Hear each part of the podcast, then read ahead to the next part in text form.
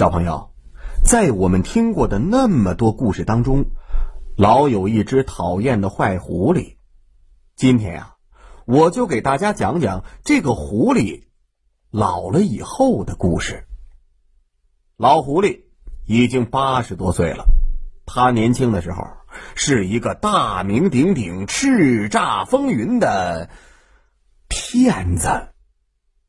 森林里所有动物几乎都被他老人家给忽悠过，比如说，他装扮成医生，拔了老虎先生所有的牙，害得老虎吃了整整一年的稀饭；又比如，他用甜言蜜语骗了乌鸦小姐一顿大餐。最缺德的是。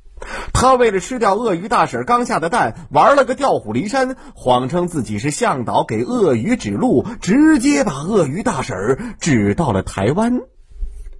这个老狐狸啊，害怕别人找他算账，整天不敢出门，连打酱油都得蒙着面。哎，他有个孙子，今年上三年级了，聪明单纯，活泼可爱。老狐狸知道。自己年轻的时候干的事儿不太体面，所以啊，只要小狐狸不问，他从来不给小狐狸讲自己当年的故事。直到有这么一天，小狐狸班的班主任给同学们布置了一篇作文，《我的爷爷》。小狐狸高高兴兴的跑回家问爷爷：“爷爷爷爷，您赶紧给我讲讲您年轻时候的故事吧。”老狐狸一听啊，差点一口水把自己给呛着，心想：“啊，就我干的这些事儿，要是说出来，我这单纯的孙子还会认我这个爷爷吗？”哎，我我是个骗子呀！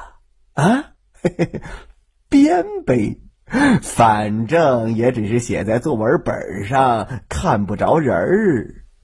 于是，老狐狸推了推眼镜，翘起了二郎腿，对着自己的孙子重新操起了老本行儿。孩子呀，你有所不知，你爷爷我呀，呃，年轻的时候是一个。无私奉献的人做了不少的好事情呢，而且都没有要求回报，甚至没有留下姓名。比如说啊，爷爷我曾经给一只身患绝症的老虎免费治过病，还给一只忍饥挨饿的乌鸦捐过午餐。哦，对了对了，我还义务的帮着鳄鱼大婶儿，嗯，照看过孩子。就这样，老狐狸把自己年轻时候干的缺德事儿全都颠倒黑白，编成了英雄事迹，告诉孙子。小狐狸一听，高兴极了，真为自己有这么一个乐善好施的好爷爷自豪。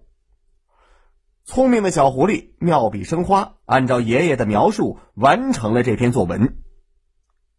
写到最后啊，小狐狸觉得有点奇怪，就问爷爷：“嗯，爷爷爷爷，您干了那么多的好事，为什么很少出门啊？出门干嘛还蒙着面呢？”啊啊！哈哈哈咱这不是做好事不留名吗？我主要是怕别人认出来暴打。啊，不不不不不，暴打我！小狐狸一听啊，更佩服自己的爷爷了。夜晚，他悄悄的从相册里拿出了爷爷的照片儿。没蒙面的照片放到了书包里，准备明天展示给所有同学。第二天语文课，小狐狸第一个举手，带感情的在班上朗读了这篇作文。同学们听呐，有的都感动哭了。最后，老师说：“你的作文写的非常感人，真为我们身边能有这样一个无名英雄高兴。”小狐狸说：“嗯，老师，请允许我向大家展示我爷爷的照片。”说着，小狐狸从书包里拿出了爷爷的照片，给同学一看。哎，尖尖的耳朵，长长的鼻子，微微上扬的嘴角，眯成一条线的眼睛，啊，这不是大骗子狐狸吗？顿时，全班就像炸了锅。小老虎第一个拍桌子站起来，大吼一声。什么无名英雄，分明就是个骗子！我我爷爷的牙，就是让这家伙给忽悠掉的。小乌鸦也站起来了，呃，就是这只狐狸害得我妈妈被人贴上了愚蠢的标签。小鳄鱼气的呀，都快哭了。呃，对我哥哥们就是被他害死的，他就是个骗子。对，小狐狸，你骗了我们，你也是个骗子。无辜的小狐狸看着照片上的爷爷，看着同学们愤怒的脸，哭了。小朋友，你们看，害人终害己，老狐狸忽悠了一辈子，最后被害的最惨的是自己的孙子。